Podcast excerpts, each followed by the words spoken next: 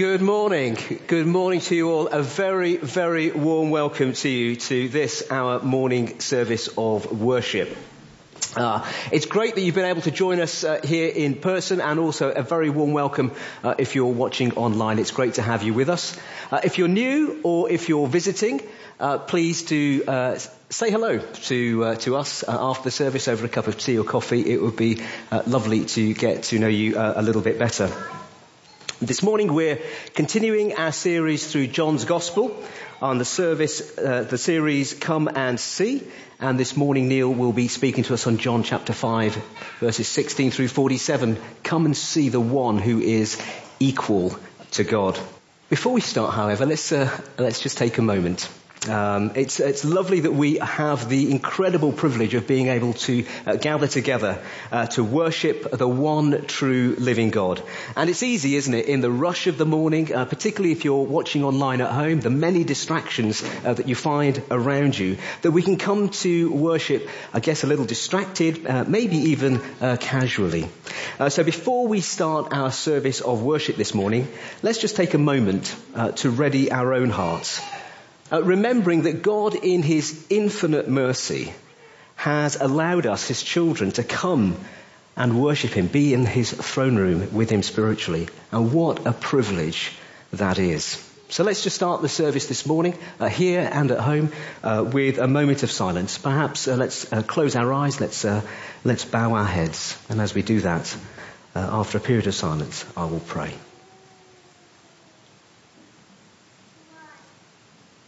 Father God, we thank you that we can come together as a fellowship of believers uh, to bring you our worship and praise as a response to all you have done for us. We pray that through the service, by your Spirit and through your word, you would speak to us, warm our hearts, and fan into flame the love that you have for us, a love that through Christ you have planted in our hearts. Might our worship this morning rise before you as a pleasing aroma. We ask this in Jesus' name. Amen. Uh, Paul, he writes uh, a long letter to the church in Rome, and in chapter 5, verses 6 to 8, he writes this. You see, at just the right time, when we were still powerless, Christ died for the ungodly. Very rarely will anyone die for a righteous person, though for a good person, someone might possibly dare to die. But God demonstrates his own love for us in this. While we were still sinners, Christ died for us. What a glorious truth that is. That God didn't wait for you and me to get our act together uh, before he chose to rescue us. Now, God's love for us is so strong that he sent the Lord Jesus to live the life that we should have lived and then to die the death that we deserve in our place, the righteous for the unrighteous. Our eternal salvation offered to us as a precious gift, a gift that cost God his son, a gift he freely extends to each one of us. So allow the truth of how much you're loved by Christ this morning to burn brightly in your heart Try to see just how wide and long and deep and high is the love of Christ for you. Uh, in a moment, we're going to have our prayers led by uh, Alan Gibson. Uh, we're going to have a little video of him uh, leading us in our intercessions. And after that, Anne is going to come and bring us our reading, after which uh, Neil will come and preach to us. It's good to have the opportunity of sharing with you in worship this morning, even so I'm doing so from my own home. Let's seek God together now. Let's pray. Heavenly Father, we rejoice that it is our privilege to be adopted into your family and to know that we have access into your holy presence by the blood of Jesus. The wonder of your nature as three persons in one God is awesome. Difficult for us to understand, but we are so grateful that Jesus is equal to you as his Father and that your Holy Spirit makes these realities true for us day by day. We thank you now that we can come and worship you. We pray this morning for the reading and preaching of your word. We thank you for the opportunity given to Anne and Neil to take part this morning. We pray for our brother John Billett as he preaches away and for Saab this evening. Lord, we pray that by your grace, the word preached will touch our hearts and reach into our lives. We want to pray this morning, Heavenly Father, for some of the individual needs that there are amongst us as members of your family here. We know there are many concerns about people's health and the anxieties that are being referred to in the home groups. We know something of what the effects of COVID have been on families known to us. Lord, we commit each other into your care. I would pause for a moment now and suggest that each of us mentions by name someone on your heart who needs God's help and grace at this particular time. Just do that now.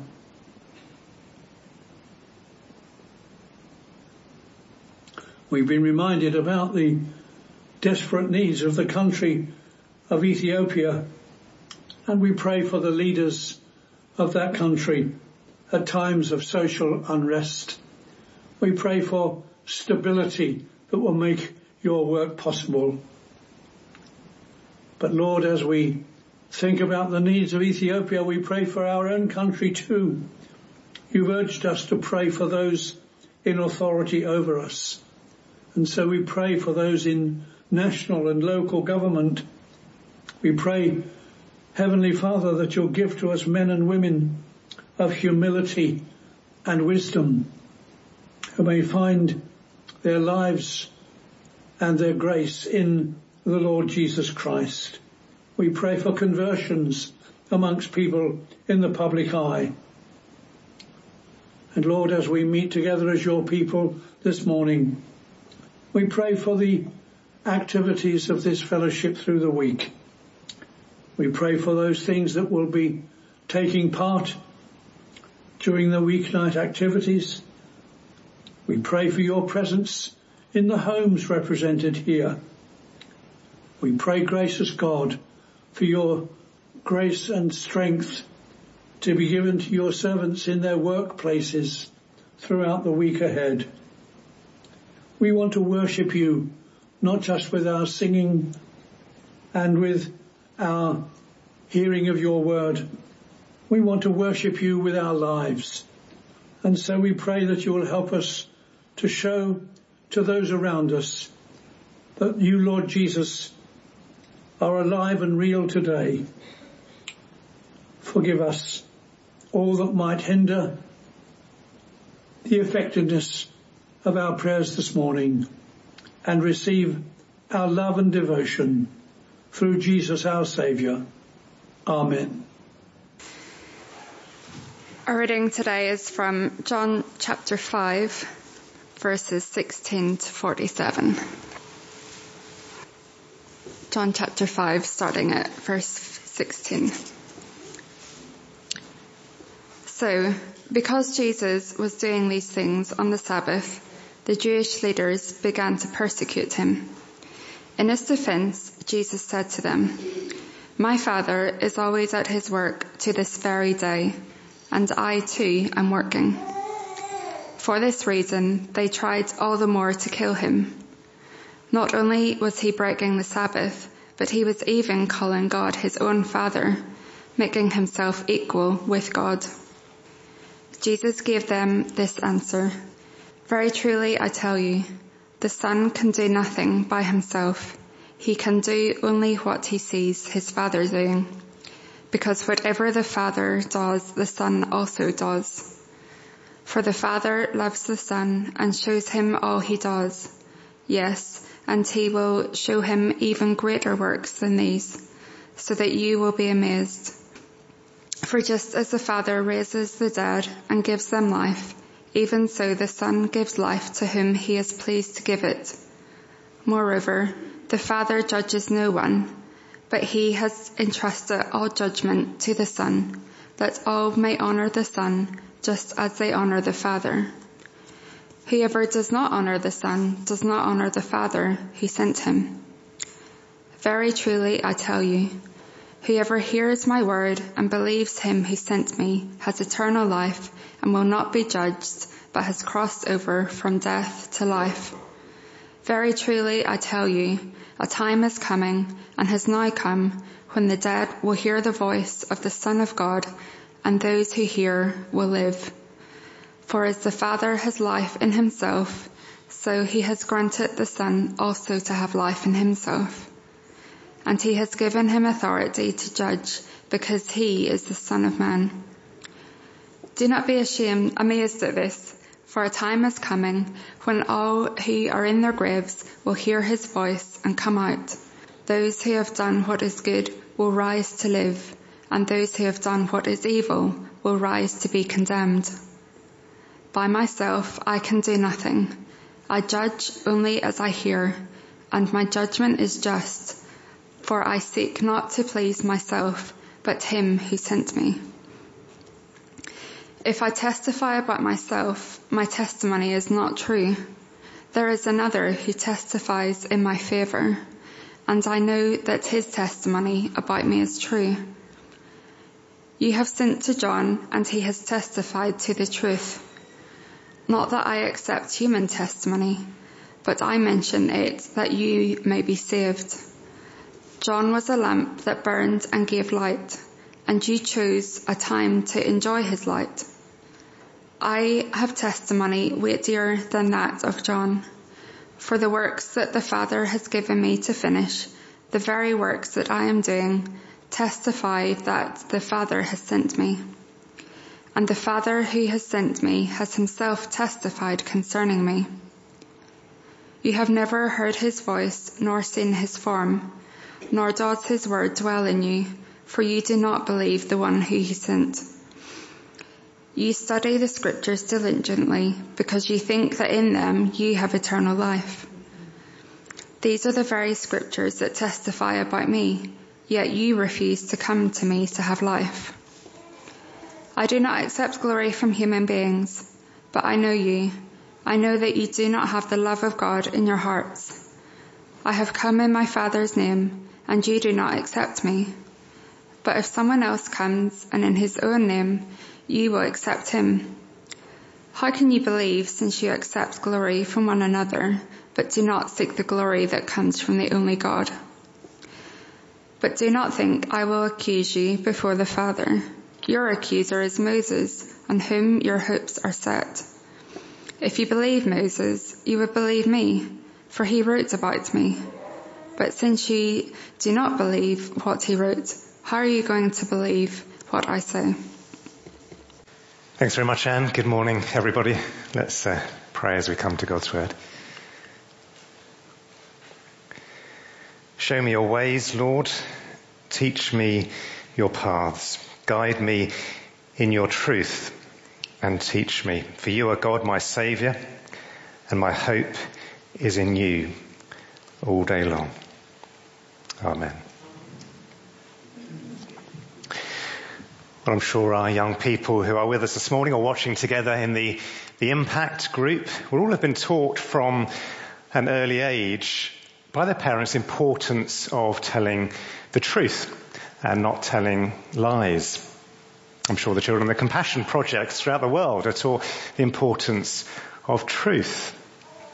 But why is truth so important? Why does one of the Ten Commandments say uh, you shall not give false testimony, you shall not lie? One of the reasons is that truth is connected to trust. And trust is crucial to the health of any relationship. If we know that somebody's telling the truth, uh, then we can trust them.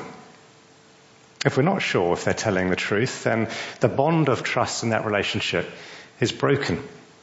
Whether it's between colleagues at work, um, between friends, between a husband and a wife, or as we've seen recently, between a prime minister and his electorate, without being controversial. We're in the middle of a sermon series in the Gospel of John, in which we're being invited to come and see the man called Jesus. So far we've seen he's the, the one who knows everything about us. Um, he's the one who does more than, than signs. The one who can make us well. And we're invited not just to see this man, we're also invited to believe him, to trust him. Because as we do that, we are promised we will receive eternal life. The question is, though, of course, why trust him? Why should we believe his promise? Well, the answer depends on who we think Jesus really is and whether we believe he really is who he says he is. Whether he's telling the truth. Because in our message, the passage this morning, he makes a radical claim that he is equal with God. Up to now in this series, we've uh, learned about Jesus through his different interactions with uh, various people. In the passage this morning, we have a discourse, a speech uh, that he gives to the Jewish leaders in which he defends who he says he is. The context, as we saw last week, is that Jesus has healed a, a paralyzed man on the Sabbath. And that Jesus not just criticized him, uh, it says here in verse 16, they began to persecute him. And in verse 17, it says, in his defense, Jesus said to them, my father is always at his work to this very day, and I too am working. What he was saying was that the Sabbath was designed for people to rest from their busyness and to celebrate the work of God. God doesn't need to rest on the Sabbath because he, he has limitless reserves of power. And there's lots for him to do. The world needs to keep functioning. Um, people need to be provided for and protected. People need to be healed. That's the work that God is doing. And that is the work that Jesus says he is doing as well. The healing that Jesus performed at the pool of Bethesda was proof of his divine power. Now if Jesus is God, then that might be a, a valid defense for him healing on the Sabbath. But to make the claim that God is his own father and that he's equal with God was a radical thing to say. And so the response of the Jewish leaders was in verse 18, for this reason they tried all the more to kill him. Not only was he breaking the Sabbath, but he was even calling God his own father, making himself equal with God.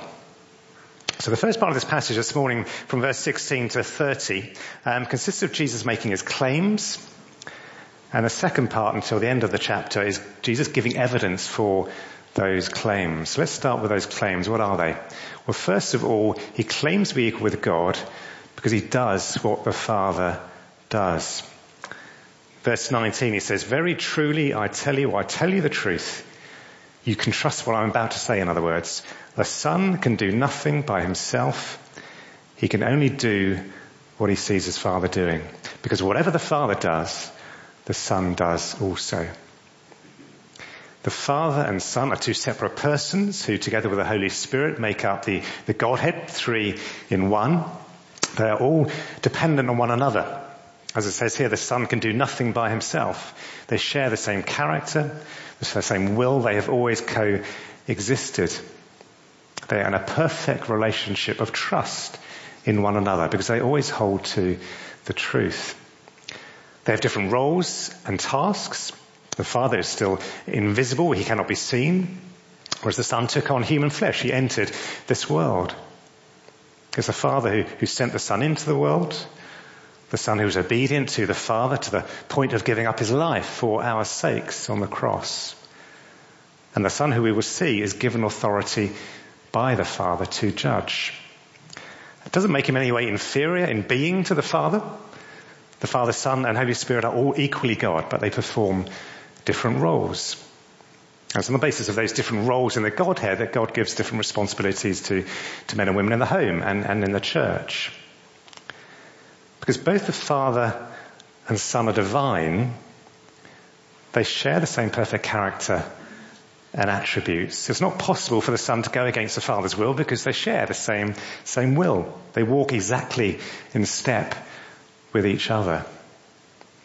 If you see Jesus, you see the Father. Imagine you've gone to and watch a, a synchronized diving uh, competition. Um, but you can only afford the cheap seats and uh, you've got a pillar blocking your view, which means you can only see one of the, the pair of divers. Bit rubbish, isn't it? Um, but if that pair score a perfect 10, and you've only seen one of those divers, you, you can know that even though you haven't seen the other one, he's done exactly the same as that other diver. When we see Jesus speak and act in love, we know that he will not say or do anything that would contradict the character of the Father. And therefore we're seeing the Father as well. And that's not because Jesus son is somehow forced to, to act that way. Um, that relationship of perfect harmony is based on love. Look what it says in verse 20. For the Father loves the Son and shows him all he does. Implication of this is that we cannot believe in God without believing in Jesus. It says, whoever does not honor the Son does not honor the Father who sent him. Now it's popular these days to say that there, there's more than one way to God. Um, Christians go via Jesus, Muslims go via Muhammad, etc. And it sounds good because it doesn't um, offend anyone. You can all believe your own thing and everyone will be okay in the end. But although they have the same roots, Christians, Jews and Muslims uh, believe in a very different God. They teach different things. They have a different understanding of the truth. In Christianity, the Father, Son and Spirit are three in one. If you try and separate them and say, well, I believe in, in that one, but not those two, or those two, but not that, those three, you don't believe in the same God anymore. Jesus claims to be equal with God because he does what the Father does. They're so in union with one another that we're told in verse 22 the Father has entrusted all judgment to the Son. In verse 20, 27 he's given him authority to judge because he is the Son of Man. Which brings us on to the next reason that Jesus gives for being equal with God is that he has been given authority over life and death. Verse 24, Jesus makes another very truly I tell you statement. He says, very truly I tell you, whoever hears my word and believes him who sent me has eternal life and will not be judged, but has crossed over from death to life. Wonderful implication of this verse and the fact that Jesus and the Father are one is that we're putting our trust not just in Jesus, but in the one who sent him, in God the Father. And as we do so, we receive the forgiveness that Jesus offers and we are made right with the Father. We are entering into a relationship with all three members of the Trinity. Jesus describes it as a crossing from death to life. Some of you will know the uh, the bridge diagram that's used to explain the uh, the Christian faith in quite simple terms. Um, our natural state, you see on this left-hand side there, um, as humans, is that we are sinful. And so we've become separated from a holy, perfect God by that sin. And that means we are spiritually dead. Or as the Bible describes, we're living in darkness. And whatever we try to do, however many good deeds or religious acts that we, we try and perform, we cannot do enough to cross that bridge to, to the perfect, holy God. We'll always fall short. But the good news is that Jesus, by living that perfect life that we should have lived, by dying the death that we deserved, he's dealt with that issue that separates us from God. He's removed our sin.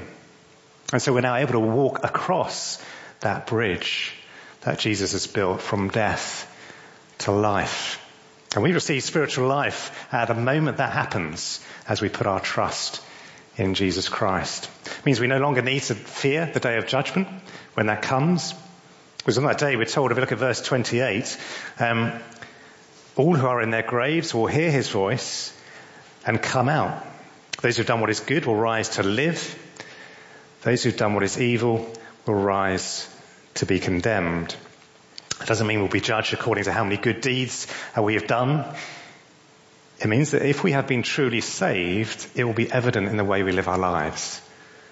Jesus' disciples, we are told, will be recognized by their fruit, by the way they live their lives. As Christians, even our good deeds uh, will still be tainted by sin. But when they're judged, the sinful elements of those will be forgiven and removed. We'll be right with God. We can enjoy life.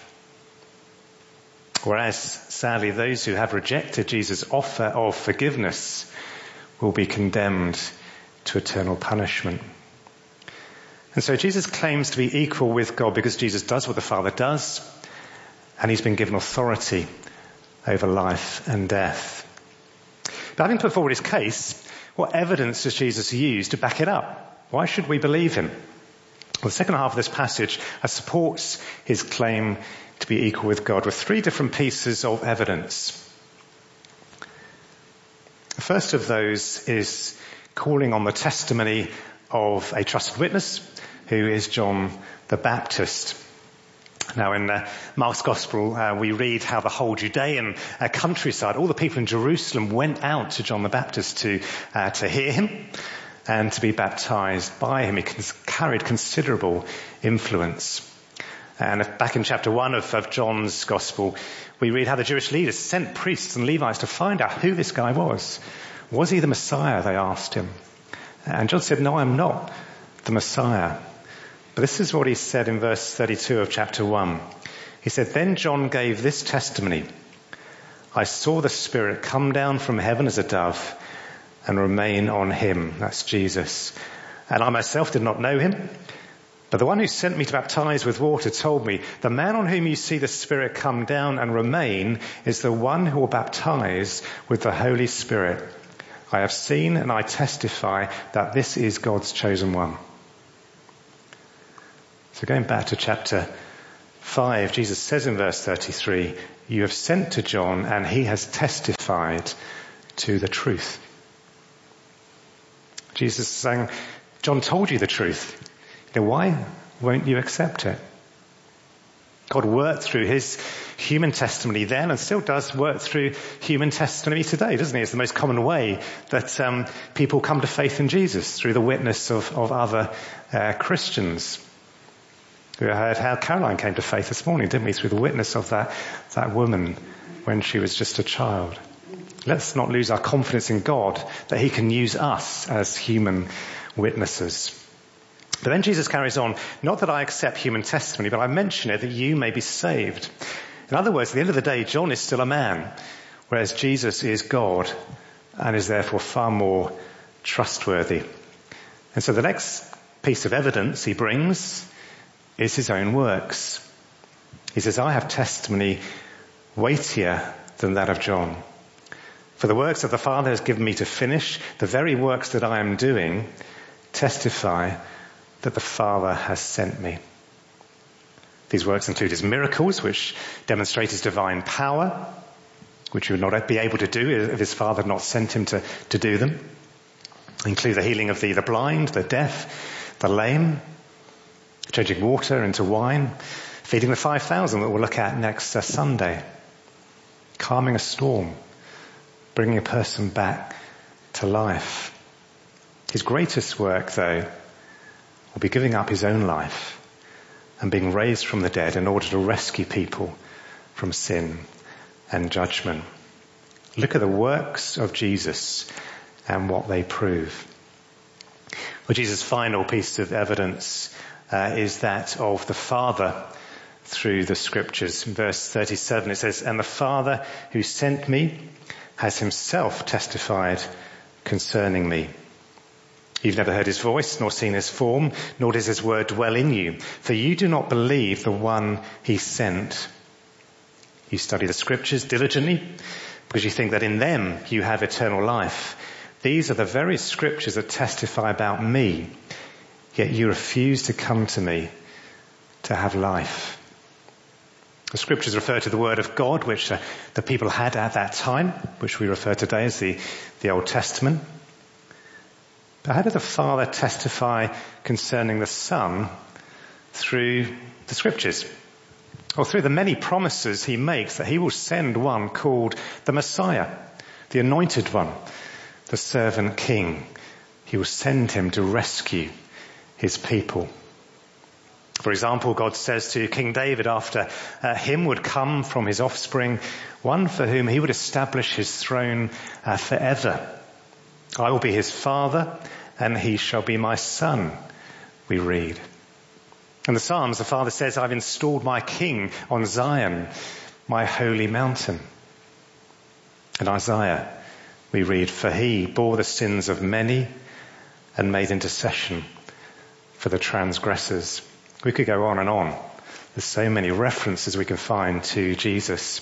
And so Jesus says, these are the very scriptures that testify about me, yet you refuse to come to me to have life. Well, having supported his own claims with overwhelming evidence, let's bring all this together and ask the question, what might hold us back from accepting the truth of Jesus' claims? We've heard his claims. Um, we've listened to his evidence. We have to come to have to come to a verdict ourselves, each one of us. Who do we believe that Jesus truly is? Do we believe he's telling the truth or not? Because there's no room for abstentions here. When we face Jesus on the day of judgment, we will either belong to his people because we put our trust in him, or we will belong to his enemies. There's no in between. What was it that prevented the Jewish leaders from believing? What is it that might prevent us from believing? Well, a couple of things that Jesus points to. Jesus said, you have, you refuse to come to me to have life. Why, why was that? There was a pride and unwillingness in the Jewish leaders to accept that Jesus could be the Messiah. There was an I know best attitude. I'm leading a good life. I'm, I'm keeping all these rules. I'm okay. If we are to seriously consider the claims of Jesus, we have to first humble ourselves. We have to accept the way we have been living our lives up to this point may be wrong. It's accepting that everything we've stood for, we could be wrong. And that could be many years of our lives. It's pride that makes us stick to what we believe when we think there might be a possibility that we may be wrong. If the truth is so much better, why would we not try and find it? So if you are somebody here who's new, or maybe somebody who's been coming for, for some time, still trying to understand what Christianity is all about, can I encourage you to, to read the Bible for yourself? And be prepared to have your life changed. Because the Word of God is not just words on a page, it is living and active. The Holy Spirit uses it to change lives. And if you don't know where to start, uh, then have a word with uh, Sab or Colin or myself and we can read it with you or point you in the right direction. What if we're already Christians? What is, what is our attitude to God's Word? Do we read it as the truth? fully trustworthy because the human authors were inspired by God himself. And so it must be without error, fully reliable. What do we do with the bits we don't like? Do we ignore them? Do we dismiss them? Reinterpret them to conform to um, our views and what we think they should say because we know best? Or do we trust that they're there for a reason uh, and therefore we need God's help to, to understand them? One of the ways in which the, the devil tries to destroy the faith of Christians is by undermining their trust in the Word of God. And living in a society whose values um, have become very different from those uh, of God, having rejected Him, it's harder and harder to have the courage to say, actually, I believe this is the truth.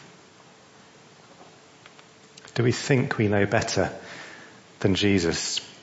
Another reason we might, uh, that might stop us from believing is we prefer the love of people to the love of God. Jesus carries on, I know that you do not have the love of God in your hearts. To love God is to be so convinced of the truth of His word that you love to obey it. Because in so doing, you, you know you're pleasing God is to be able to say the same as the psalmist who writes, I rejoice in following your statutes as one rejoices in great riches I meditate on your precepts and consider your ways. I delight in your decrees. I will not neglect your word. I can't get enough of your word. And I'm so determined to please God that I'm prepared to look foolish, to be unpopular, or even be persecuted because of it. Jesus accuses the Jewish leaders of being more interested in what others thought about them than what God thought about them. In verse 44 he says, how can you believe since you accept glory from one another, but do not seek the glory that comes from the only God? If we're honest, even if we've been Christians for a long time, the fear of man is a weakness we probably all struggle with, some more so than others. And the devil will keep trying to exploit it. As a young person at school, you want to fit in, don't you? You don't want to be seen as the, the weird one who's different from the rest. As a parent, you want to please your children. You don't want to be told that you, you're the one who spoils their fun and doesn't let them do anything.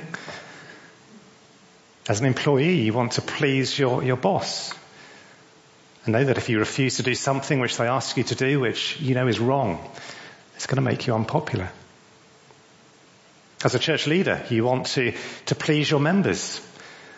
And so you'll be tempted to do and say things that please them instead of what pleases God. Ultimately, the reason we prefer the love of people to the love of God is because we've not fully grasped just how much God loves us and how much we can trust Him. The more we grow in our understanding of His love for us, the more we will be free to stand up for the truth and to proclaim the truth to a world that needs to hear it. Jesus said, I tell you the truth. Whoever hears my word and believes him who sent me has eternal life and will not be judged, but has crossed over from death to life. Let's have a moment just to reflect on those words and allow God to speak into your heart and to convict you of something maybe you need to repent of um, and turn to him in trust and repentance. Let's have a moment of, of quiet.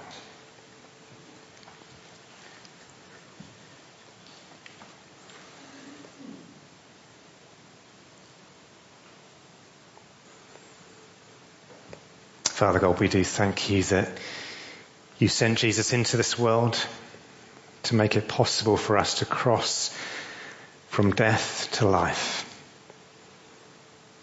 Thank you that uh, we haven't deserved that uh, possibility, but he's offered it to us as a free gift. And so we do pray for anyone here this morning or watching who hasn't yet received that gift, that you would enable them to see the truth of what he says and the difference that it can make to their lives.